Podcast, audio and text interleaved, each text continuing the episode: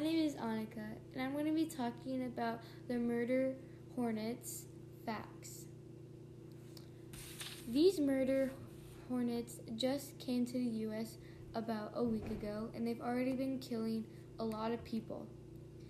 These things decapitate bees and could possibly kill you.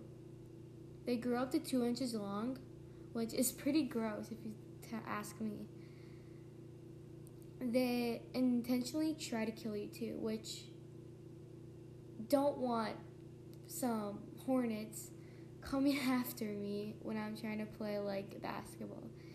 But you may also know like seen them from like the old Jumanji when they try to break into their car and they keep like breaking the window, which that would not be fun. They were originally from Asia, so they just came to US. Yeah, like I said, about a week ago. They've already have killed up to 176 people, but that may not sound like a lot. But those I don't want hornets coming after me and flying. It's like these big hornets just flying after me. That does not sound fun. But there have been just two confirmed sightings of these dangerous insects, according to the Washington State Department of Agriculture. But America is already home to some deadly insects and arachnids. They are more co- common. Ew. Um, America's bees are more lethal to these.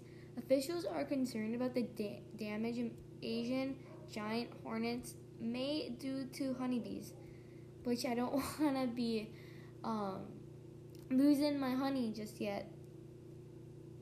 But bees can be dangerous in their own right, which they can, yeah.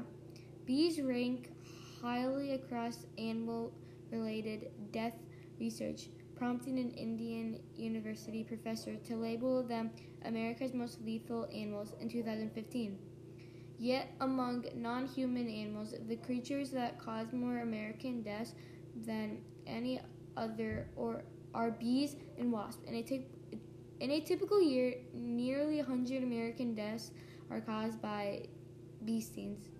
Richard Gordman wrote, That number is likely an underestimate, he said, claiming many bee related deaths are often mis mastered into other health conditions such as a heart attack or a sunstroke. So, so bees and murder hornets can be um bad.